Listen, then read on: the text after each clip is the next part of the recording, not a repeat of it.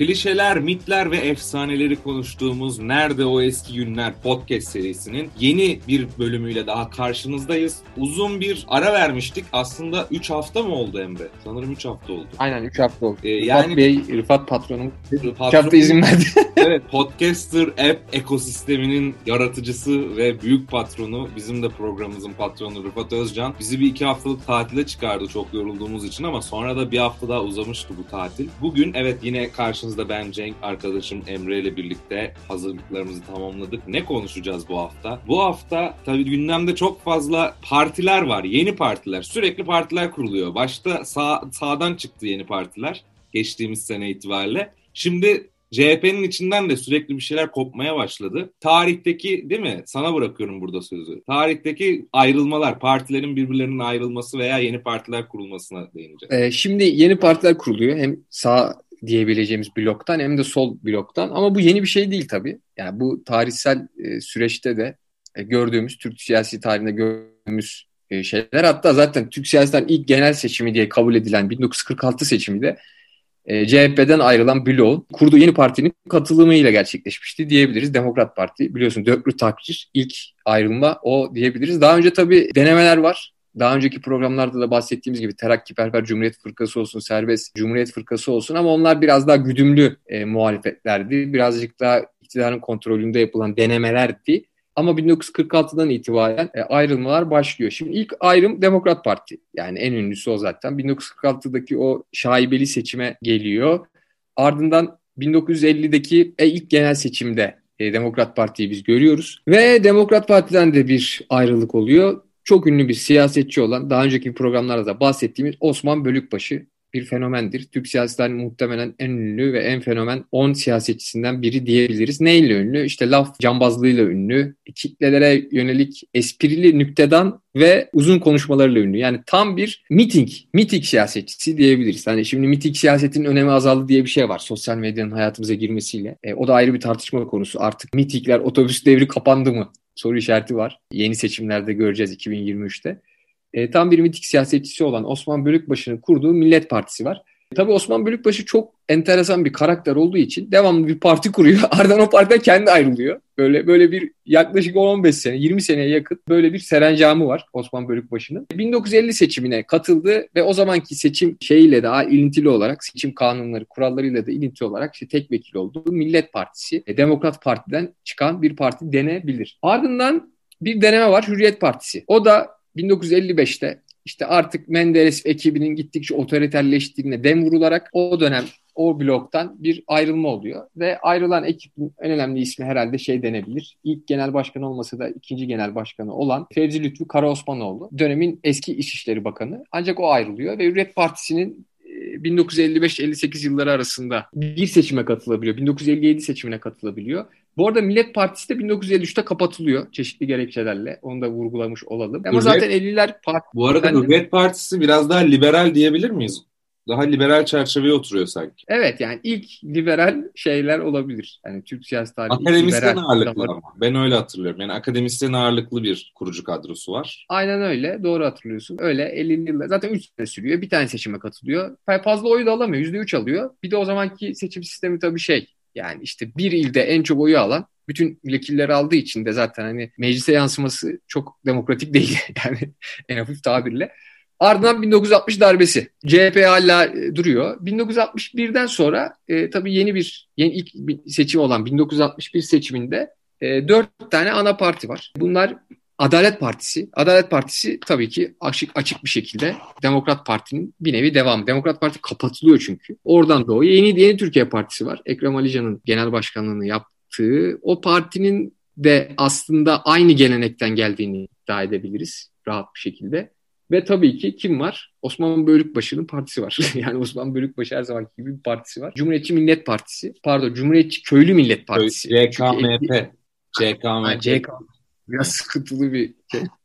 Böyle terör örgütlerinin isimleri oluyor ya uzun Evet. e, şeyleri satmadan Evet. oluyor onun gibi. O MHP'nin de Evet. kökeni derler değil mi? Tabii Evet. şimdi oraya da gelecek zaten. Çok ilginç. Evet. Şöyle ilginç. Aslında Cumhuriyetçi Millet Partisi oluyor. Millet Partisi kapatıldıktan sonra Osman Bölükbaşı hemen bir parti kuruyor. Osman Bölükbaşı yaklaşık 20 sene domine ediyor Türk siyasetini. En azından muhalefet bloğunu diyelim. ya da ana yavru muhalefet derler ya tam bir yavru muhalefet e, statüsünde. Yani hiçbir zaman ana muhalefet olamasa da. Ardından Cumhuriyetçi köy o zaman bir Cumhuriyetçi Köylü Millet Partisi 61 yılında ancak kendisi bu partiden de ayrılıyor. Yine bir ayrılık süreci oluyor ve yeniden Millet Partisi'ni kuruyor. E, yeniden kurduğu bu partide de e, iki dönem daha seçime giriyor 65 ve 69 seçimlerinde yani böyle hani yine bir yeni bir parti. Ee, yine düşük oy oranları alsa da millet e, temsillik temsil edebiliyor mecliste. Özellikle kendisi işte o ünlü Kırşehir hikayesi var biliyorsun. Menderes'in e, Kırşehir'i ilçe yapması. Tabii tabii. E, çıkmayınca bir de şey var o milli bakiye sistemi. Yani 61'den sonra ha. biliyorsun milli bakiye sistemi var. Yani şeyden evet, sonra darbeden sonra e, Türkiye İşçi Partisi de meclise rahatça vekil sokuyor Çetin Altanları falan. E, o milli bakiye sistemi 70'lerdeki şeye kadar işte anayasa değişikliklerine kadar sürünce muhtemelen şey giriyordur yani. Bölük başı da giriyordur orada. E, çok güzel bir şey temas etti. Milli bakiye sistemi muhtemelen Türk siyasal tarihindeki en demokratik seçim sistemi. Yani aldığın oranı oyu neredeyse tamamını mecliste aritmetik olarak karşılığını verebildiğim bir sistem. Ancak kötü olan şu sadece bir seçimde var. 1965. Yani 1965 seçimde milli bakiye sistemi uygulanıyor. Ardından tipin yani o zamanki Türkiye İşçi Partisi ve komünistlerin komünistlerin meclise girmesine olanak sağladığı için yani 15 vekil geliyor biliyorsun. O, evet. o zamana kadar en yüksek rakam. O günden sonra da en, en yüksek rakam. 1965 seçiminden sonra 1968'de olması lazım. Ha, o zaman ee, ben, ben şey diyebiliyorum bu 70 e, bir muhtırasından sonra hani bir anayasa değişiklikleri var Türkiye'de. Ben o dönemde kaldırıldı gibi aklımda kalmış ama demek ki bir defa uygulanmış. Şalcı Nihat'ın Şalcı yerim, sen Şalcı yerim evet. evet.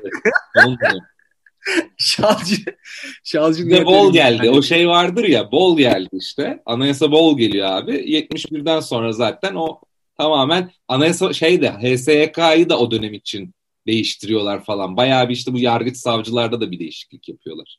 Valla bu anayasa olayı çok ilginç.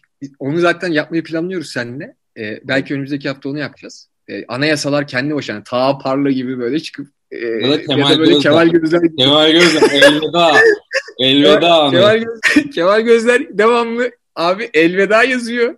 Ardından da herhangi Türkiye'de kötü giden bir şey yazıyor. Ve devamlı Aslak, hukuki anlamda ya taslakları öyle kaydetmiştir abi. El, İrfan Fidan olayını da yazmış. Bu arada ben Kemal Gözüm'ü çok severim. Yani çok e, benim şeydir şimdi dalga geçiyoruz belki gülüyoruz ama dalga geçtiğinde adam yani doğru eleştirileri de var. Ben kendi fikrimi de söyleyeyim şimdi yani. E, ya ama yok, evet ben... o dediğin gibi bir şeye tekrara bağladı başlıklarında. Yok, o şeye bağladı. Yani en azından bir taslağı var. Elveda nokta nokta Evet. E, Türkiye'deki kötü giden herhangi bir şey işte elveda anayasa, işte elveda anayasa mahkemesi gibi böyle hukuki çerçevede. Yalnız her konuya da değiniyor çok böyle İrfan Fidan olayı senin dediğin olay ilginç mesela. O tip her şey değiniyor. Kemal Gözler böyle bir e, blok açtı. Eskiden bloklar popülerdi ya. Kendine evet. blok açmış gibi böyle devam ediyor. Diyelim e, konuya hemen dönüyorum. Şöyle 71'de muhtıra ya da darbe yani muhtıra darbe. Den sonra evet bir şeyler değişiyor ama bu milli bakiye sistemi 69 seçimini görmüyor. Yani 65'te sadece orada uygulanan bir şey. Daha sonra tabii çok o yılların atmosferi, ruhu biz hani programlarda elimizden geldiğince bunu da aktarmaya çalışıyoruz. Çünkü her dönemin bir ruhu var ve her siyasal olayda o dönemin ruhundan bir şekilde etkileniyor diyelim.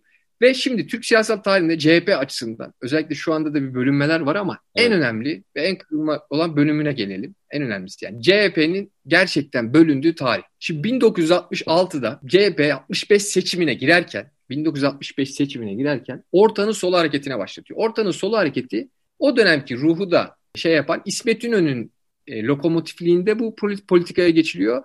Biz solun ortanın sol tarafındayız. Ama e, deniyor. yani, ikna ettiği söyleniyor değil mi o dönemde? Yani İnönü'yü daha çok bu yenilikçi CHP'lilerin ikna ettiği. Bakın komünizm diye bir şey var. En azından biz ön alabiliriz falan gibi. Daha demokratik. Şimdi ortanın solu derken şunu kastediliyor. Daha demokratik bir e, düzey ve sosyal adalet ve sosyal güvenliğin altının çizildiği. Ecevit o zaman Çalışma Bakanı olan yani Ecevit o anlamda ve partinin parti meclisine giriyor. CHP'nin en azından yeni e, o zaman çok genç olsa da çok genç ve önemli bir politikacısı olarak sivridir. 1965'te de bu ortanın sol hareketinin e, zaten kitabını da yazdı o. Evet. O dönem. Dediği şey şu sosyal adalet ve sosyal güvenliği sağlayacağız diyor. 61 anayasasını övüyorlar ancak bunun pratikte yansımaları görülmediği söyleniyor. Yani 61 ya anayasası bize demokratik bir çerçeve getirdi ancak bunu biz pratiğe, halka işte çeşitli vesilelerle uygulamamız için böyle bir hareket geliştirmemiz gerekiyor deniyor. Şimdi şöyle bir şey var. Şimdi ortalığı sol deyince yeni kontekste anlaşılmıyor. CHP bir sol parti değil. Atatürk solcu değil. İsmet İnönü de solcu değil. Şimdi bunlar 65'e kadar CHP zaten solcu bir parti falan değil. değil. 65'te ortanın solu hareketini e, CHP içinde bir yarılmaya yol açma sebebi zaten bu. Örnek veriyorum. O dönemin CHP içinde önemli isimlerinden biri var. Tayfur Sökmen. Eski Hatay Cumhurbaşkanı. Yani Hatay'ın o bir senelik bir evet, özel evet. süreç var biliyorsun. Mesela onun şöyle bir cümlesi var. Bak cümleyi direkt okuyayım sana. 40 sene solculuğu ve sosyalistliği komünistlik sayan ve bu fikri yaymak isteyenleri mahkemeleri sevk ettiren İnönü'nün ortanın solundayız demesine kimse inanacak mıdır? Yani parti içi bir muhalefet olarak bunu dillendiriyor. Yani parti içinde bir yarılma oluyor. Bu yarılmanın somutlaştığı isimler Sekizler Hareketi olarak hmm. anılıyor. Bunların başında da Turan Feyzioğlu var. Turan evet. Feyzioğlu Feyzioğlu kimdir Feyzioğlu? Kimin e, şeyi onun dedesi. dedesi. Dedesi. dedesi. Şu anki Barolar Birliği Başkanı. Türkiye Barolar Birliği Başkanı dedesi. Sana ilginç iki isim daha söyleyeceğim bu arada. Sekizler hareketinin yani ortanın sonuna karşı olan kardeşim biz sosy sosyalist bir harekettir, solcu bir harekettir. Biz bu hareketin bir parçası değiliz. Bu işte Atatürkçülüğü veya işte CHP'nin genel yapısını dejenere eder diyen bir blok. Gelenekçi bir blok. Bu bloğun diğer isimleri de var. Sekizler hareketinde iki isim var sana söyleyeceğim. Emin Paksüt. Ha. Hiçbir şey anımsattı mı? Osman Paksüt'ün neyi oluyor? Anayasa Mahkemesi üyesi değil mi? Anayasa Mahkemesi'nin üyesi. AK Parti'nin ilk yıllarında belalısıydı Osman Paksüt. E, ilk ya abi öyle, öyle karşımıza çıkıyor ki ben gerçekten unutmuştum. Peki Emin Paksüt'ün babası kim? Onu bilmiyorum. Abi Ali Çetinkaya. O üç Aliler. Üç Alilerden biri. O, o şeyinden, o, o Ceberrut denilen e, hakimlerinden biri. O kararları altına imzasını atan Ali Çetinkaya yani şey görüyor musun? CC'de görüyor musun? Biz Osman Paksüt işte 2010'ların öncesinde popüler bir figür dediğin gibi. E, böyle çok net bir, çok layıkçı bir tutum vardı. AK Parti böyle e, karşı e, her zaman bir karşı cenahta sert bir muhalefet. Zaman zaman demokratik şeyleri, zaman zaman değil çoğu zaman aşarak diyelim. İkinci bir isim var. O Orhan Öztrak var 8'ler bloğunda. Bu da şeyin akrabasıymış. Şimdi tam bilmiyorum. Şu an CHP'nin hani sözcüsü galiba. Faik Öztrak. Yani çok sık görüyoruz televizyonda. Onun galiba babası da olabilir bilmiyorum. Dayısı amcası ona bakmadım açıkçası. Ama onun akrabası olduğunu biliyorum. Öyle bir gelenek var. 8'ler ayrılıyor. Peki 8'ler ne zaman ayrılıyor? 1966'da bir kongre olur. Bu kongrede Bülent Ecevit en büyük o ana kadarki ünvanlanır. Genel sekreterliğe seçilir. Bu evet. artık partide İnönü'nün özellikle parti lideri olan milli şefin İnönü'nün Ecevit'i milli genel sekreter seçer ve partideki ilk büyük şey oluyor. Ve yeni bir parti kuruluyor. Güven Partisi. Şimdi Güven Partisi şu anda aslında çok benzer bir harekat gibi. Yani onlar böyle daha hani çok, çok derin bir yani ideoloji... çok şey oldunuz. Merk e, uzaklaştınız gibi değil mi? Şu anda Muharrem İnce de öyle. Sarıgül'ü çok takip etmedim ben. Sarıgül'ün eleştirilerini tam yakalayamıyorum Sarıgül'ü. Önemli değil. Evet. Sarıgül önemli değil şu anda da bu kontekste. Ama Muharrem İnce hareketine benzer. Ama şöyle etkili 48 vekili alıp gidiyor. Yani düşün mevcut 48 vekili var. Bir de o zaman senatörler falan da var biliyorsun. Evet. Ee, 48 vekili alıyor 1967'de yani parti kuruluyor. Yani büyük bir o zaman için hacmi büyük bir e, parti. Yani şu anki etkisi ni tam şey yapamayız. Yani Muharrem İnce'nin böyle bir etkisi var mı bilmiyoruz. Ya da herhangi birinin yani şu anki herhangi bir çünkü e, orada net bir şekilde bir bölünme oluyor. Güven Partisi'nin ardından ikinci bir CHP içinde ikinci bir bölünme var. Bu bölünme de şu. Bu da aslında çok önemli. 71'de muhtıra verilir. 12 Mart muhtırası. Ve bu muhtıraya karşı e, daha böyle ılımlı diyebileceğimiz bir blok var. Bu sefer İsmet İnönü bloğu. Yani İsmet İnönü yeni kurulacak Nihat Erim'in görevlendirildiği askerler tarafından yeni hükümete bakanlık verme taraftarı. Ancak Bülent Ecevit'in orada şöyle bir e, çıkışı var. Zaten Bülent Ecevit'in en demokrat çıkışlarından biri olan şu şöyle diyor. 12 Mart dönemin iktidardaki partisi olan Adalet Partisi'ne karşı değil bize karşı yapılmıştır. Biz ivme yakalamıştık. Biz yükselişteydik. Biz evet. hem sağdaki hem soldaki aşırılara karşı en önemli alternatiftik. Ortanın sol hareketi olarak. Ancak bize karşı yapılan bir e, darbedir bu diyor. Yani bu darbe bize karşı yapılmış duruyor. Biz buna bakanlık vermeyelim diyor ve İsmet İnönü ile ayrı düştüğü için de genel sekreterlikten istifa ediyor. Şimdi bu genel sekreterlikten istifasının CHP içindeki yankıları çok ilginç. Çünkü örgüt Ecevit'in yanında. Yani mesela İstanbul İl Örgütü de dahil olmak üzere, parti meclisi de dahil olmak üzere herkes Ecevit'in yanında kalıyor ve 1972'nin 6 Mayıs'ında kongre, kurultay pardon, kurultay yapılacak. O işte yaklaşık bir senelik bir dönem gibi düşün. Ecevit ve İnönü yani istifa etmiş olan ama hala CHP'nin içinde olan Ecevit, genel sekreterlikten istifa etmiş olan Ecevit ve İnönü arasında inanılmaz laf dalaşları var. Birbirlerine şu anki siyasetçiler en aklına geliyorsa yalancılıktan tut birçok itham var. İnönü de diyor işte sen diyor istifa etmene rağmen işte hala örgütü yönetiyorsun ve bir alternatif oluşturmaya çalışıyorsun. Benim kuyumu kazıyorsun diyor. Hani kelime olarak böyle demese de daha ağır demeçleri var. Hani şimdi onları okumak istemiyorum.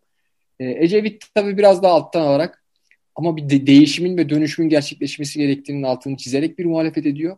Ve 6 Mayıs 1972'deki CHP kurultayında o günün öneminde şu Deniz Gezmişler'in e, idam edildiği gün. Doğru. O da ilginç bir tesadüfmüş. Yani idam edildiği gün başlamış kurultay. Yani bu tamamen tesadüf. Üç günlük kurultayda şöyle oluyor. Parti meclisinde güven oyu alınca Ecevit bloku çünkü örgütler dediğimiz gibi Ecevit'in tarafında İnönü bunu kendisine karşı yapılmış bir e, açık bir muhalefet olduğunu düşünerek istifa ediyor.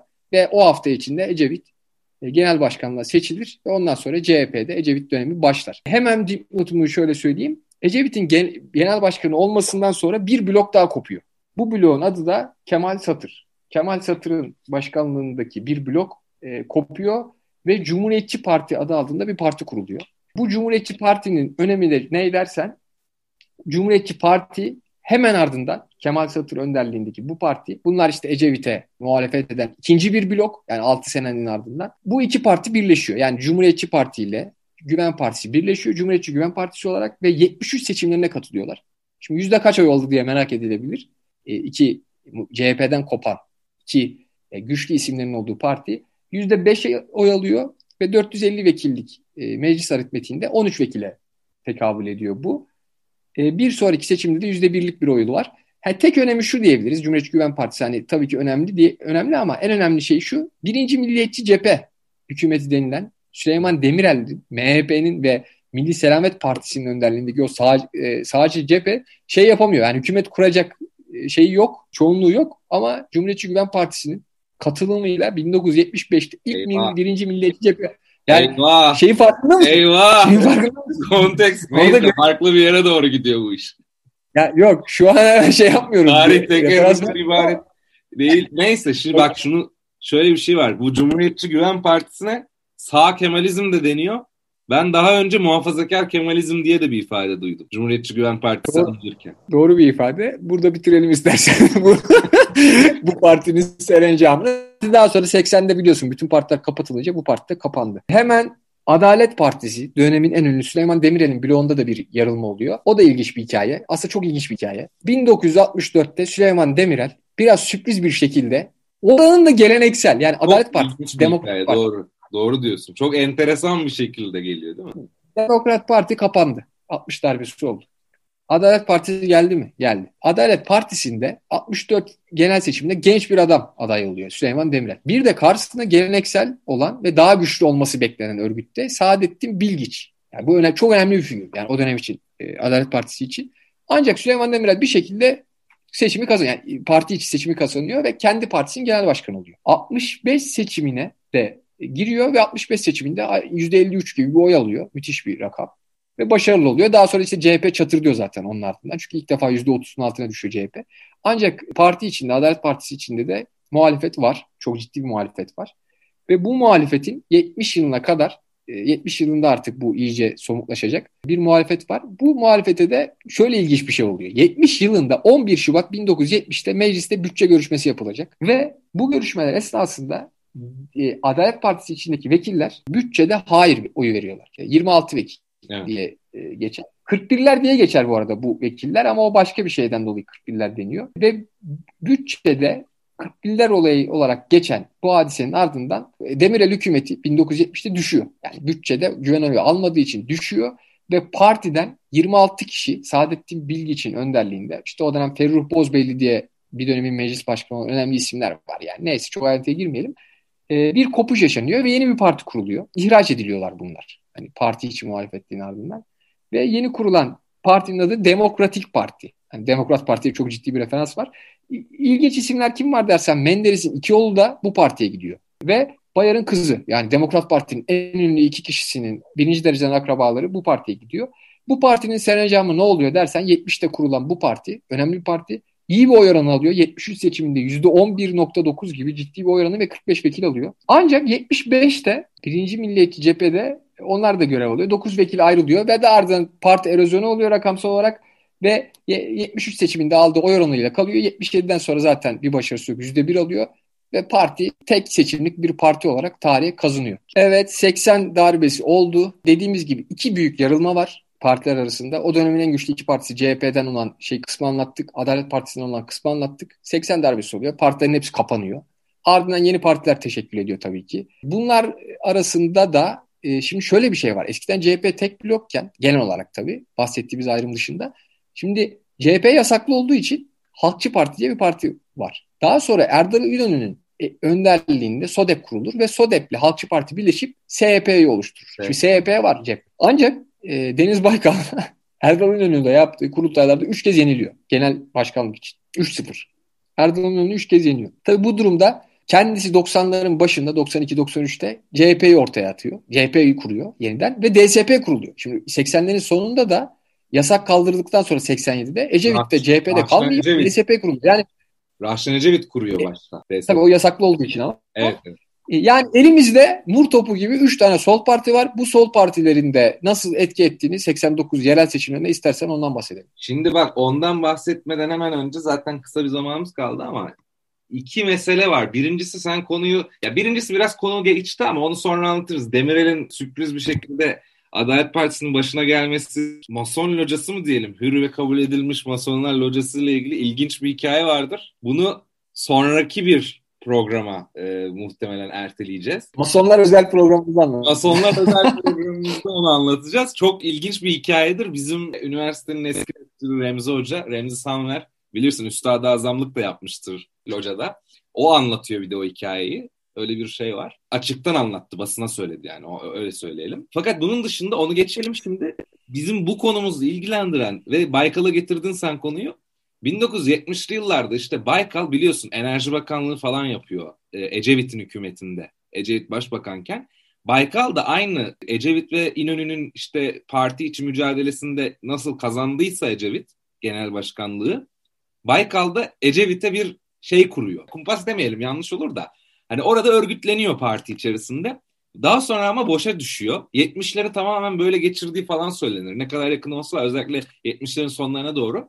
E, bu da Meydan Larus'a biliyorsun. Meydan Larus'a Baykal Hizbi diye girmiştir ansiklopediye. Yani Baykal'ın hizbi ortaya... Bir şey değil mi? Ya şöyle hemen söyleyeyim. Baykal'ın bir lakabı var. Hizipçi. Yani hizipçi. parti içinde hizipçi e, yaptığı için. Bir de Baykal çok eski siyasetçi. 70'lerden itibaren ciddi bir siyasetçi. Bir de mülkiye cuntası diye bir olgu var. Evet. Mülkiye cuntası da şudur. O dönem içinde 70'lerde 50'lerde de şey var Baykal'ın gençlik yani Demokrat Parti'ye karşı çok mücadelesi var gençlik örgütü temsilcisi olarak. 70'lerde ki olayda şu mülkiye cuntası diye anılan bir yapı var. Bu junta yani e, şey parti içindeki muhalefet bloğu olarak şey yapılıyor. Mülkiyelerin olduğu kimler var burada? İşte Deniz Baykal var. E, Turan Güneş var. Ayşe tatile çıksın döneminin evet. Dışişleri Bakanı. E, Haluk Uyurman falan var. Yani diğerleri çok tanıdık isimler değil. Öyle öyle bir hizipleşmenin de parti içi hizipleşmenin de şeyidir. Öyle bir durum var. Diyeyim sen hemen 94 yerel seçimine etkisine evet, evet. istersen Çok girelim. da uzatmayalım. O çok önemli bir seçim. 1994 İstanbul yani yerel seçimler var Türkiye'de. İstanbul seçimleri çok önemli. Neden? E, tabii herkesin bildiği gibi Recep Tayyip Erdoğan İstanbul Büyükşehir Belediye Başkanı oluyor. Siyasete giden yolda Recep Tayyip Erdoğan için önemli bir adım ama Şimdi oradaki enteresan kısımlardan bir tanesi o dönemde sağdaki ve soldaki yani Refah Partisi'nin dışındaki partilerden bahsediyorum. Refah'ı bir kenara koyalım. Refah zaten daha alternatif bir parti gibi olduğu için merkez sağ ve merkez sola. Refah'ın dışında sağ da bölünmüş durumda, sol da bölünmüş durumda. Yani o kadar fazla bir bölünme var ve e, bu belediye seçimlerinde gösterilen adaylar, o partilerin adayları yani Recep Tayyip Erdoğan'ın o, o dönemki rakipleri çok farklı şekilde yerleşmişler partilere. Şimdi Doğru Yol Partisi kökenli aday ANAP'ta, ANAP kökenli aday Doğru Yol Partisi'nde aynı şekilde DSP ve CHP arasında da o dönemde THP arasında da aynı şekilde belli meseleler var. Şimdi çok hızlı bir şekilde söyleyelim. İlhan Kesici'yi bilirsin. İlhan Kesici son dönemde CHP'de siyaset yaptı. işte falan filan ama e, Demirel'e yakınlığıyla bilinen bir adamdır. Fakat İlhan Kesici bu 94 seçimlerinde Anavatan Partisi'nden yani DYP'den değil Anavatan Partisi'ne İstanbul'a aday oluyor. Aynı şekilde Bedrettin Dalan normalde ANAP'ın yani Turgut Özal'ın biliyorsun belediye başkanıydı. Bedrettin Dalan DYP'den aday oluyor. Değiş tokuş yapmışlar yani adayları. DSP'de Necdet Özkan var. E, CHP'de de Ertuğrul Günay var bilirsin. Sonradan işte AK Parti'de Kültür Bakanlığı falan da yaptı. Sağa geçti daha doğrusu. Sol kökenli bir adam. Sosyal demokrattır Ertuğrul Günay. CHP'nin adayı o. De, SHP'nin adayı Zülfü Livaneli. Yani renkli bir aday tabii o dönem için Zülfü Livaneli. SHP'den. Abi tarihin en renkli seçimlerinden en renkli biri. seçimlerinden biri. İstanbul ve 94 Ankara tabii aynı zamanda. Ankara da öyleydi. Tabii Ankara'da da işte Melik Gökçek'in karşısında şey vardı. Karayalçın mı? Karayalçın vardı o dönem. Tabii. Murat Karayalçın var. Bu da var. Tabii mesela bu renklerin dışında Hasan Celal Güzel bile Yeniden Doğuş Partisi diye bir partinin adayı öyle düşün yani İstanbul'da o seçimde. Ve bir de Ahmet Vefik Alp diye bir adam var. Bilirsin belki. Son dönemlerde Ahmet Vefik Alp 2019 öncesi yerel seçimlerde falan da aday oluyordu. Bazı partilerden olmuştu. Ahmet Vefik Alp MHP'den aday o dönemde. Şimdi bu kadar bölünmüş bir durumda, bölünmüş bir dönemde Recep Tayyip Erdoğan'ın aslında oy oranı %25. %25.19. Evet.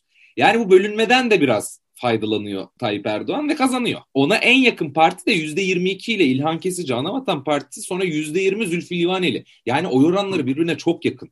Ya bu çok bölümde yakın. Refah Partisi'nin önünü açtı o da. Ya da Tayyip Erdoğan ve Melih Gökçek'in de önünü açtı.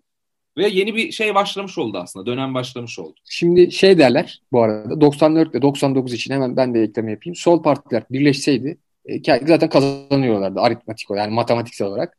94 senin dediğin gibi sol partiler İstanbul'da birleşse %33'e tekabül ediyor. Erdoğan'ın oyu %25. Ankara'da da daha ilginç Refah Partisi %27 Melih Gökçek devri başlıyor biliyorsun. CHP %26.8 arada 101 30 e, bin oy fark var 30 bin. 0-2. Ve geri kalan iki CHP ve DSP de giriyor. %10'a yakın bir oy alıyorlar. Yani düşün yani herhangi birisi yani bir ittifak yapsa ya şeklen yani partiler arasında yani en azından senin adayın dese şu an orada 94 yılında çok rahat bir şekilde sol parti iktidarda olacak. Aynı şey 99'da da oluyor. 99'daki de çok trajik sol cenah için. Fazilet Partisi yine %33 alıyor.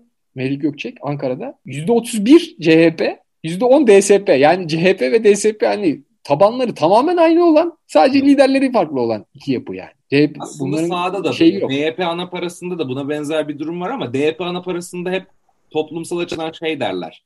ANAP daha kentli muhafazakarları, DYP biraz daha kır muhafazakarlarını. İşte böyle bir şey yaparlar. E, tabii o değişti artık yani Türkiye sosyolojisi çok değişti. Şehirler artık zaten, var yani. Zaten bu partiler kalmadı. Partiler Gerçi ANAP partisi Hayır şey anlamında söylüyorum. Muhafazakarlık ve sosyal demokratlık bölünmesi anlamında. Tabii yani. tabii her şey her şey çok değişti. Ee, biz 2000'li yıllardan sonra da işte bölünen partiler var mı? İşte yeni denemeler oldu. Ya denemeler ee... oldu.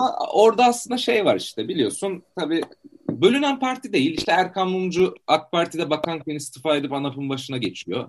Ee, Demokrat Parti diye bir parti kuruluyor Do, e, Mehmet Ağar'la. ANAP doğru yolla birleşecek ama orada Erkan Mumcu'yu ekarte ediyorlar. Bir durumlar oluyor biliyorsun. Aday çıkaramadı ANAP.